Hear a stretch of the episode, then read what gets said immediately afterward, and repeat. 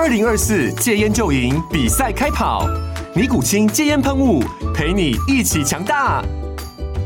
戒烟不容易，单靠意志力戒烟的人，时常无法克服戒断症状而失败。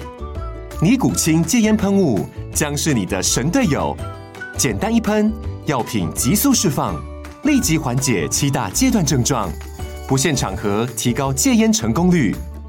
除了尼古清神队友，你还可以寻求专业医疗人员协助，一起迈向戒烟成功之路。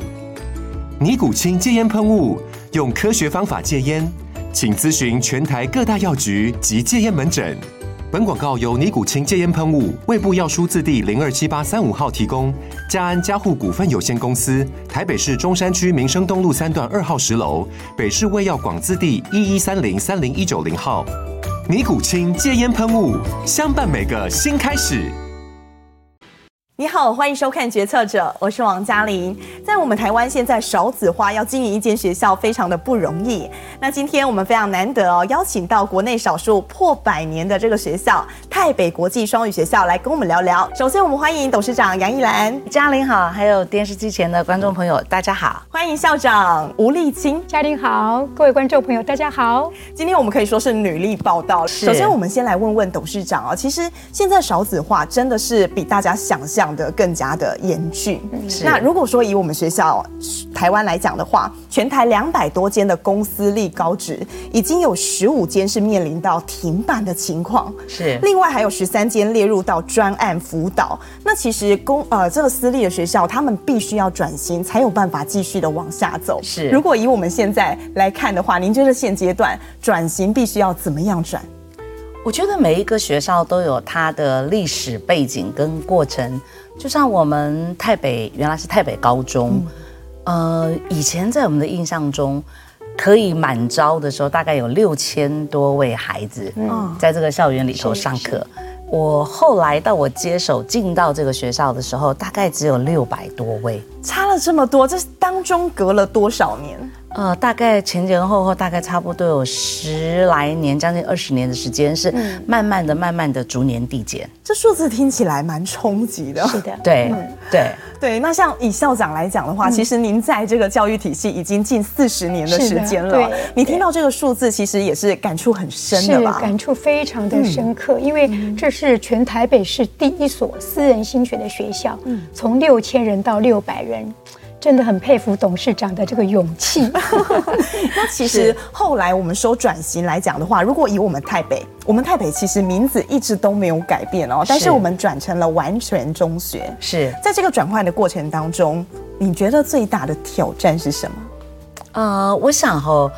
当接到这个台北高中的时候，嗯、其实我们有很多不同的想法，因为它是高职嘛，嗯、那它又位在士林大直这个天龙国的地区。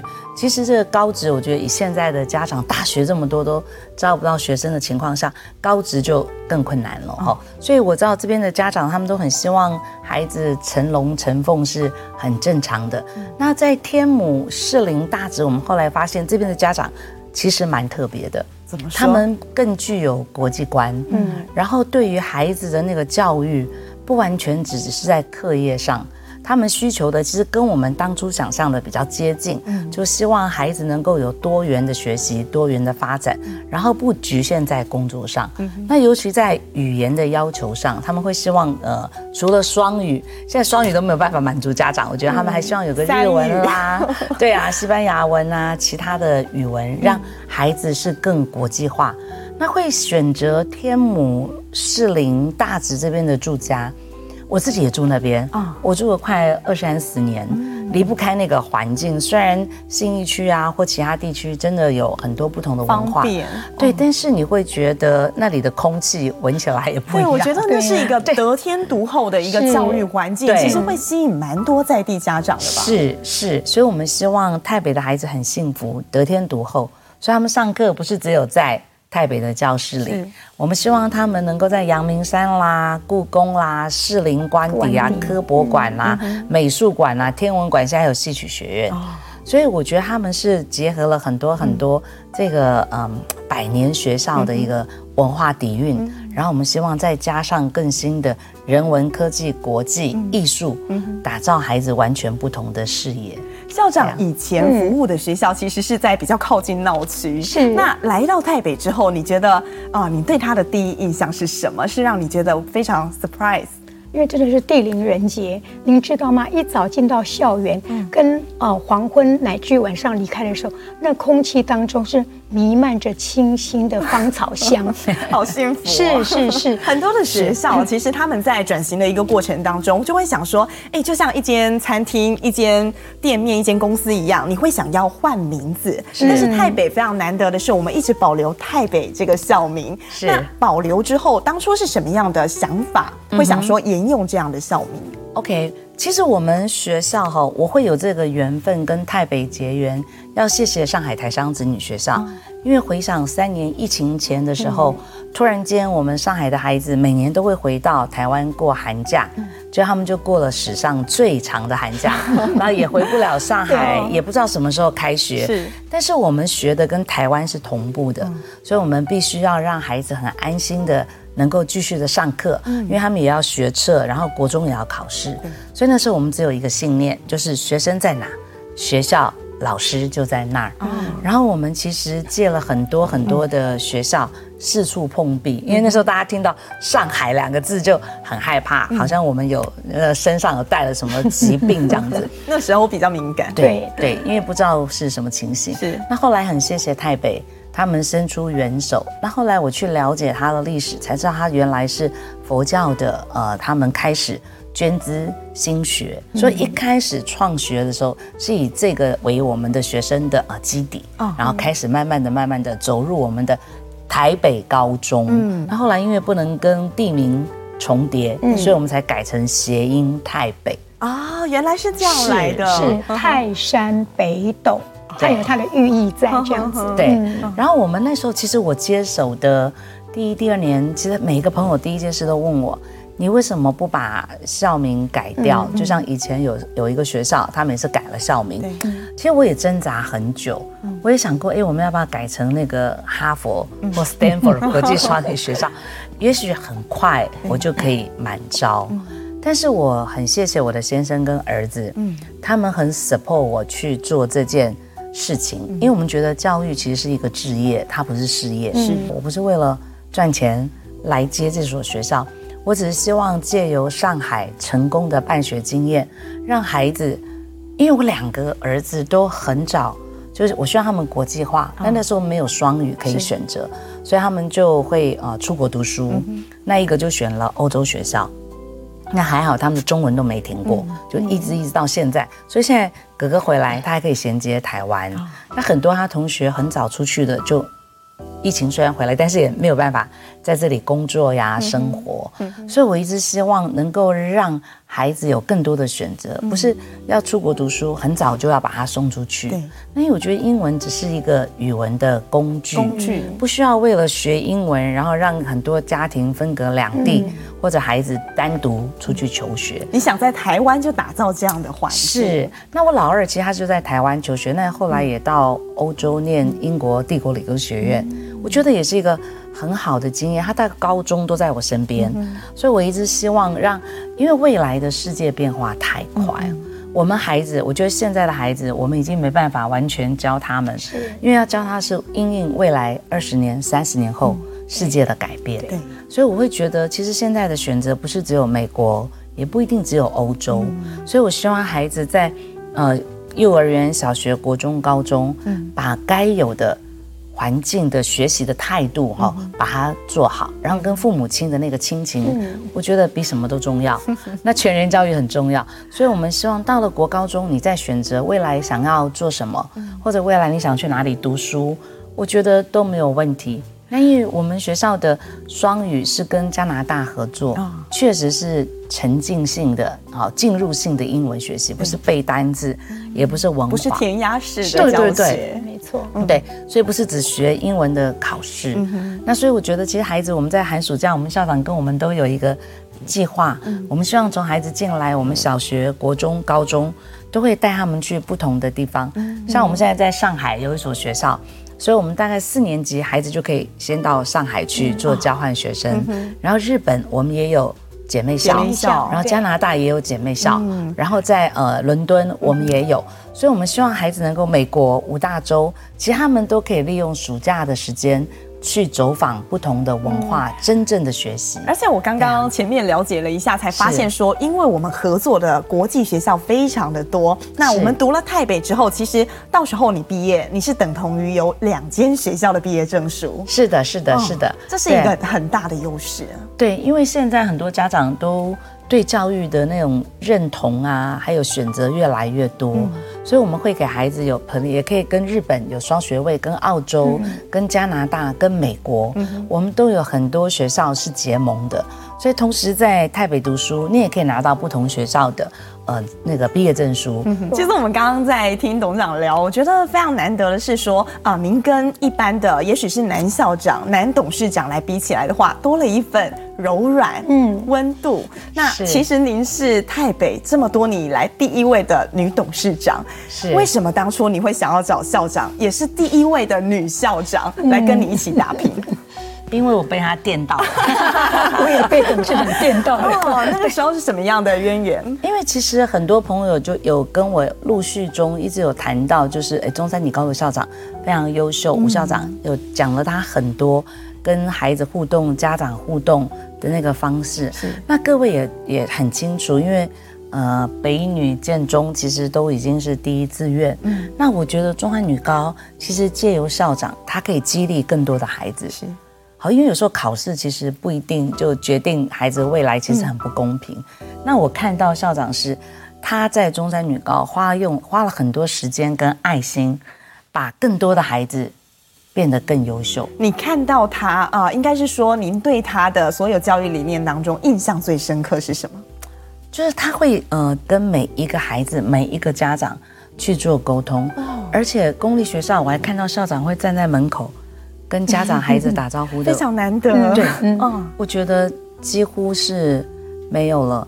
然后我跟他聊，本来他退休了嘛，嗯，那我觉得他可以过得幸福美满。我们校长也是非常会过生活的，是。然后本来我真的是三顾茅庐，哦，那后来我们两个聊到就是国际教育，真的我觉得一切都是最好的安排，嗯，因为刚好校长也在研究国际教育这一块，嗯，然后我们刚好有个共同的朋友，对。然后我们一讲到这个加拿大的教育，我觉得我们两个眼睛都一拍即合。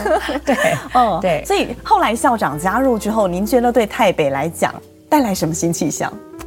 我觉得其实我在这两年当中，我一直觉得外界对泰北是呃，我觉得有点低估了。我觉得应该还给泰北它原来的荣耀，因为我看到其实讲说实话啊，我我们这个年纪。都还是有东西南北中的包袱，这个我不会演。然后我觉得他们让我很感动，是他们知道他们不是第一名，所以他们要比别人更努力。嗯。那也许他们在国中进入高中前的这段时间，因为很多很多的因素，也许也没有找到他的兴趣，所以很多人都会帮他贴上标签。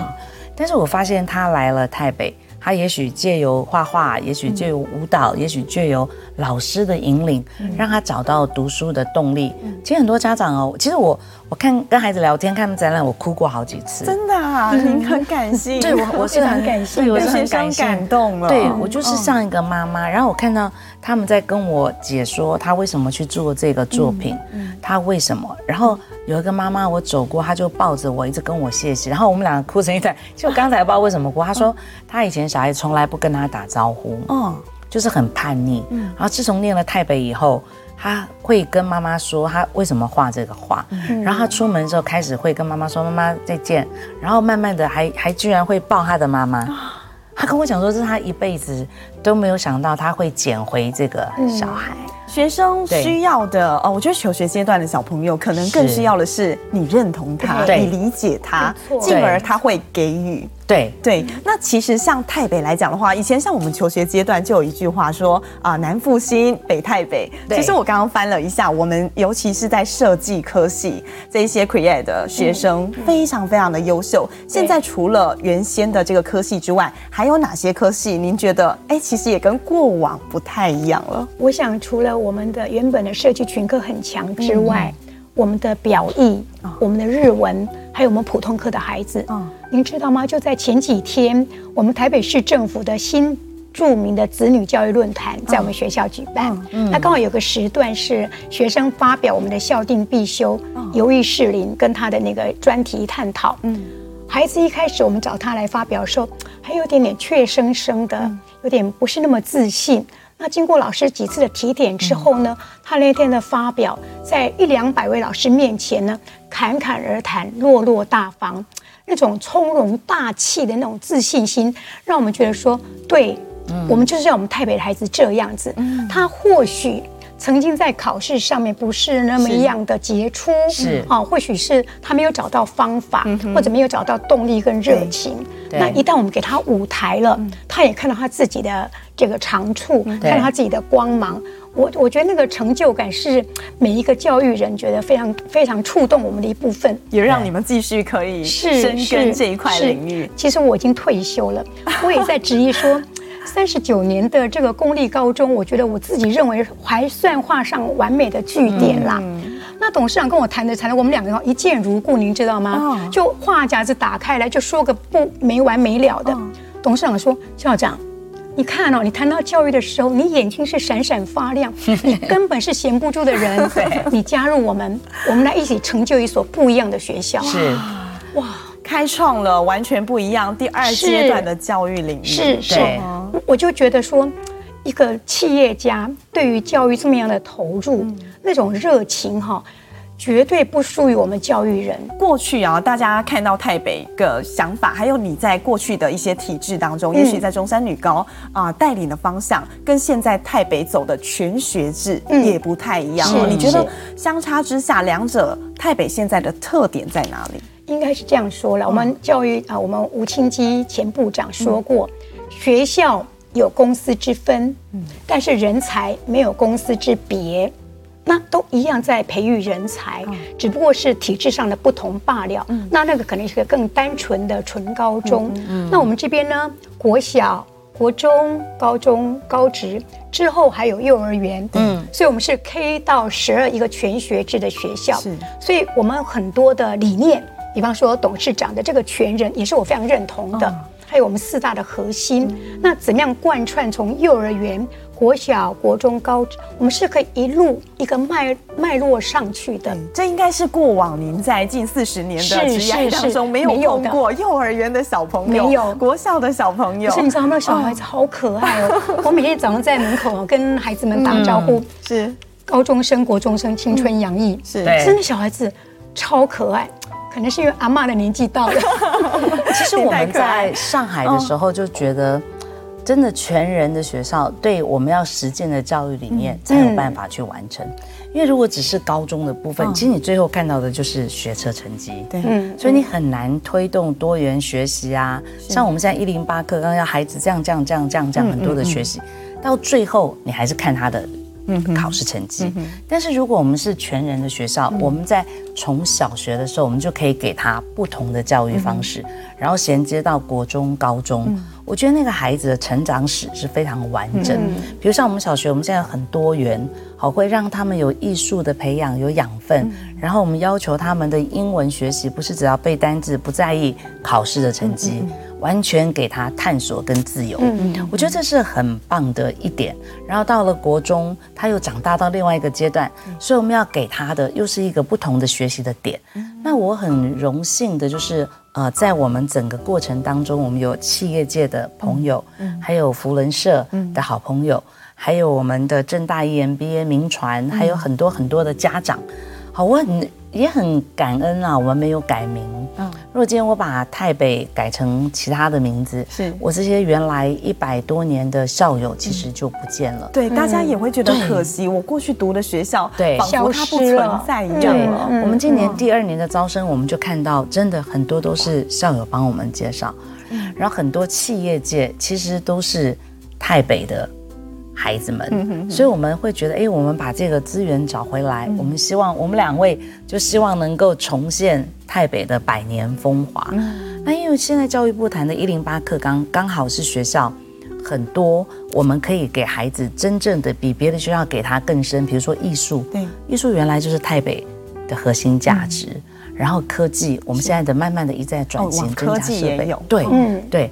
然后国际，我们我们台北得天独厚，旁边有美国学校、欧洲学校、日侨学校。嗯我们又有自己的上海姐妹校，嗯，所以我们很多元。然后胡志明学校多了，对，所以我们觉得真的校长来了，等于是如虎添翼，真的可以实践我们对教育的梦想。董事长谈到，就说不论是过去你在上海的学校啊，或是说现在在台北都一样，你很注重全人教育。那当中呢，还谈到说，你希望把学生培养成谦谦君子、大家闺秀。是你很注重他们的品格，为什么是把品格摆第一？因为我觉得所有的人的呃，不管你将来的成就到我们现在，其实会人家会称赞你，也很少说哦，因为你某某学校毕业的，哦、嗯，那也不会说哎，这企业家因为他赚很多钱，是，但是我们会对他的敬仰，通常就是他的人品，嗯、然后他对社会做出什么样的贡献，嗯、或者对周遭的人有什么样的帮助，嗯、那其实就需要从小。因为现在少子化，很多人都说现在少子化是危机，但是我跟校长看到少子化其实是我们的契机。转机。对，因为会更多的人注重到孩子的教育，嗯、那尤其我们学校从呃小学、国中、高中，其实每个孩子都在学习。它就是小型的一个呃社会，我们高中的孩子要来帮我们的小朋友、小学生新入学，他们大哥大姐要牵着我们的孩子们进校园，太可爱的画面，对，真的对。下次我们运动会欢迎您来，你会看到从幼稚园、小学、国中、高中那个进场式，太可爱的画面了，对。啊，而且很温馨。他们会在这个过程当中接触不一样年龄层的小朋友，他家里头不一定有兄弟姐妹，是。他会有不同的刺激跟学习，对，嗯，对。然后我们发现，其实全人教育在教孩子最重要就是同理心、解决问题的能力，还有如何跟别人的团队合作，还有换位思考。我觉得这就是。我们现在最需要的，好像我们现在呃周遭的好朋友里面，很少人会说啊，你念哪里？你什么学校毕业？大家觉得哎，你这个人好不好相处？做人不做事重要，是，所以我觉得这个是很重要的。然后我们福文社又有很多呃服务越多，帮助越多的这些很多很多的一些呃活动，都会让孩子来参加。在福伦社来讲的哦，我知道说很多福伦社其实都已经走入到校园去了。如果说以我们台北来讲，现在他们可以。用扶轮社多少的啊资源打开自己的视野？OK，我们像我们的孩子，我们有 RYE 的交换生，每年到国中十五到十八，他们可以借由福伦社去选择他们想去的国家，有将近十个月的交换哦，然后也有短期大概十天呃半个月的，那也有职业的交流，然后还有我们现在，因为我一直觉得其实台北。不应该只是我们六百多位或一千多位孩子的一个使用的场域，所以我也跟校长商量，我们希望能够跟社区更多的结合，然后它将来也会成为一个公益平台。所以像我们的呃捐血啦，还有我们的肝病筛检活动、肾脏病筛检活动、运动会，还有一些跟弱势团体的园游会学习，其实都会在台北的校园产生，而我们的孩子。他们就是小小义工，也都参与在其中。对，对他们从小就像我们今年的那个福文社年度主题一样，爱分享，分享爱。对，所以我们的孩子从小，我觉得他就乐于跟别人分享。我觉得这个。非常的，这从小就要养成，这个是比较不容易的。以后出社会之后，他会记得这一份感动。对，是。对。不过我们刚刚谈到，就所谓少子化的冲击，这个还是不可逆的。嗯。我们想问问校长，如果说以现在内政部统计哦，台湾在去年出生人口是十三万八千九百八十六人，嗯，这个数字已经是创下新低了。那甚至他们现在还推估说，在二零二九年哦，国小新生人数。还会更低。嗯，如果说以现在这个少子化的浪潮之下，你觉得对我们教育工作者最大的影响是什么？刚刚董事长也讲了，它是个危机，但是也是个契机。我刚刚讲了，我们教育就是在培养国家人才嘛。那越是少子化，是不是每一个人每一个宝贝都是国家庭的希望，国家社会的希望，更值得我们好好栽培？嗯，我觉得我们学校一个很大的。一个优势就是我们是可以一贯从小到大，嗯，那很多的理念是从小培养，嗯，就像刚刚董事长讲的，呃，那个品格为什么这么重要？我们也跟孩子说哈，聪明是天生，嗯，善良是选择，嗯，那品格就是我们一个人安身立命的一个支柱，对，最重要的要能够跟自己相处，跟别人相处，跟大自然和谐相处，那我们的孩子就可以受益。所以我是觉得说，当然少子化真的是已经是国国安问题了，我们也希望说，哎，大家。增产报国 啊！那在还没有到我们学校的位阶，没有办法促进这一块，那我们怎么样把每一个孩子，嗯，真的是当成最重要的人才，嗯，好好的培育他。嗯，其实把一间学校好好的把这个体质重新改善，然后把它变到相对好的一个情况，我觉得董长在这一块应该是佼佼者，您很有经验了。过去您在上海学校担任这个董事长就十二年了，对，那从创校一直开始，将近二十年的时间。你把这间学校打造成一个体质非常好的校园，那您有没有可能把这个经验复制到台北来？你觉得有一些经验可以继续吗？谢谢，我们现在就完全在呃做这件事情，而且更优化。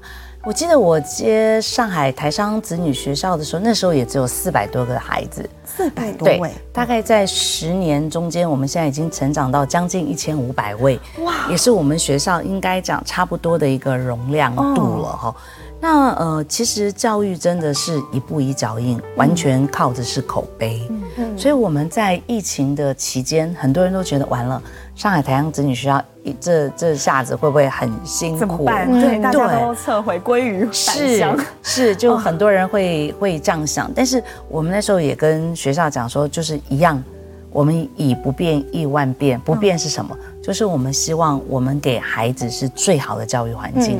我把每一个孩子，像我们家弟弟鼓励我的妈妈，你只要把每一个小孩当成我跟哥哥，嗯，你一定可以把学校办得很好。太感动了吧，真的。所以我那时候就碰到很多问题的时候，我就有用这个心情去面对、去解决。然后哥哥一直跟我鼓励说：“妈妈，你一直鼓励我们，有梦最美，逐梦踏实。嗯，其实你有很多梦想，你只要去做。”他都跟我说：“妈妈，你有一个神奇女超人的力量。”当我我朋友也跟我讲过，他说：“当我起心动念是善的，嗯、想做的时候，其实很多小天使都会来帮我，嗯、所以通常都会心想事成。嗯”我们在短短的疫情过后。我们利用这个疫情期间，我们把学校的一些呃该整理的宿舍啦、嗯、校园啦，嗯、我们现在上海还有个小足球场，还有一个高尔夫球练习场、图书馆、视听馆、美术馆，嗯、我们其实把它打理。嗯哼，所以这是疫情回来，家长回来上课，孩子回来上课都吓到了。嗯，他说嗯。跟我们原来想象中的不一样，对，他们学校一定会变得可能很很辛苦啊，很凄惨，灰灰黑黑的，但是完全不一样。所以就家长一直帮我们介绍学生，我们也从疫情前一千三百多位，然后掉到八百多个，现在又回到一千四百多，快要一千五百位。所以其实我觉得现在孩子越珍贵，嗯，我们要给他的就是要给他更多的爱，更多的能量，将来他们才可以去帮助更多的人。就像我们看。台北，我会觉得他真的得天独厚。嗯，那我回来，我一直觉得为什么孩子只能有一个选择？嗯，要不在台湾，要不就出国。嗯，因为我身边太多这样的孩子，要不然回来就只会讲英文，不会讲中文。没办法融合，嗯、可我觉得现在真正的是一个嗯世界村，嗯，大家是世界公民，嗯，所以我们不晓得孩子未来会在哪里，嗯，他不一定在台湾，不一定在大陆、日本，真的我们无可限量，嗯、所以我只觉得只想培养孩子，我是台湾囡仔，我是台湾人，我会中文，我了解台湾，但是我更了解国际。其实很多孩子呃家长会说，哇，台北的孩子真的蛮有气质。其实我听到我最开心的，因为读书每一个孩子的成长过程都不一样。对啊，也许他在高中就很棒，也许在小学就很棒，也许到到大学很棒。对，所以我觉得如果只看成绩，对孩子是不公平。真的把每一位孩子当成自己的孩子在看待了。我我超喜欢小朋友的。对，我我跟小学生，我常常去跟他们一起上课，就偷偷跑进去，然后他们。他我就感动是这一位是董事长，他们我总规定他们叫我姐姐。哦，董事长姐姐好。对对对对，真的太可爱。对，然后所以还有小学生会去跟他爸爸讲：“你帮我问董事长，他怎么都没来看我们。”然后就是说问他是不是出国了。然后我朋友就问我说：“哎，你出国啦？”我说：“你怎么知道？”他说：“没有啊，我女儿说很久没看到你。” 董事长姐姐没来上课，是，对对对，我会常常跟他们聊天。那高中也是，所以我们有一个企业家讲堂。就校长也很支持我们这活动，会邀请很多各行各业的精英，嗯，我们的朋友，企业界的朋友来跟孩子们做分享。哇，这就要仰赖董事长您的人脉了，其实有这么多的企业家，完全。对，刚刚我们讲过，我们一百零七年很多的校友非常的杰出、优秀。对对，那我觉得说，呃。或许我们学校曾经有一段时间可能比较没落一点啦，哈，所以有些人不见得会说我是这里毕业的，但我们希望我们将来让他很骄傲的讲我是这个学校毕业，我来自台北这样，对，很多的企业家，很多的这个创业者，他其实。他曾经有一个教校友跟我讲说：“校长，你知道吗？我们家族是三个人都是台北的。哇，十三位啊，十三位，十三位校友。那我们现在呢，很多小学是呃第三代啊，第三代来念我们的幼来的。”小学部，那未来从幼幼儿园开始就会变成有台北第四代、第五代会出现，第五代更多。是是是。回过头来，我们想谈一下，就说台北现在我们已经改成是国际双语学校，那其实也扣紧了我们国家政策。是。二零三零年我们要成为双语的这个教育的国家。嗯。那可是呢，台湾的大学生一直都大家比较多知道的，涵盖率比较高的，都是我们的口语表达能力会相对差一点。是。我们想问问校长啊，您。来看的话，现在我们想要带入到这样双语的教学，嗯嗯、最大挑战会在哪里？嗯，我刚刚讲了嘛，不管什么样的教育，其实那个灵魂人物是谁？老师。嗯，所以我有好的师资，嗯，再加上好的课程架构，嗯，那我我们台北引进的是加拿大 ESL 课程啊，让我们的学生在这样的一个很完整的系统之下去练习，怎么样聆听别人。怎么样讲讲述给别人听？嗯、所以我是觉得说，呃，这个课程呢，要让孩子勇于开口，就是塑造那样友善的环境，嗯、他不怕犯错，他敢讲，他会讲，对，然后发现讲了有用啊。他这个这个，因为呃，人的动机就是，哎，我被鼓励的。我我发现我进步了，我发现我的沟通有效了，甚至得到鼓励，得到奖赏。嗯、所以我觉得这是整个很棒的这个系统之下呢，啊、呃，孩子就发展的很好。这跟过去您在一般的公立的高中当中、嗯、教学方式有很大的差异。是，嗯，因为。不容讳言，因为我们就是那种比较重要的升学学校，对，家长还是很在乎我们的考试嘛。对，那当然我们老师也很棒，我们老师也会在课堂当中全英文授课，但是到最后还绕不开就是考试啊，考试。其实我们去想，他学英文是用我们老旧的方式套在小孩的身上，嗯其实那是不对的。孩子他自己会有。转换，那我觉得我们现在的还会告诉孩，以前我们小学时用这堂课是英文课，你不能讲中文。啊，所以你变成整堂课你都不会讲话。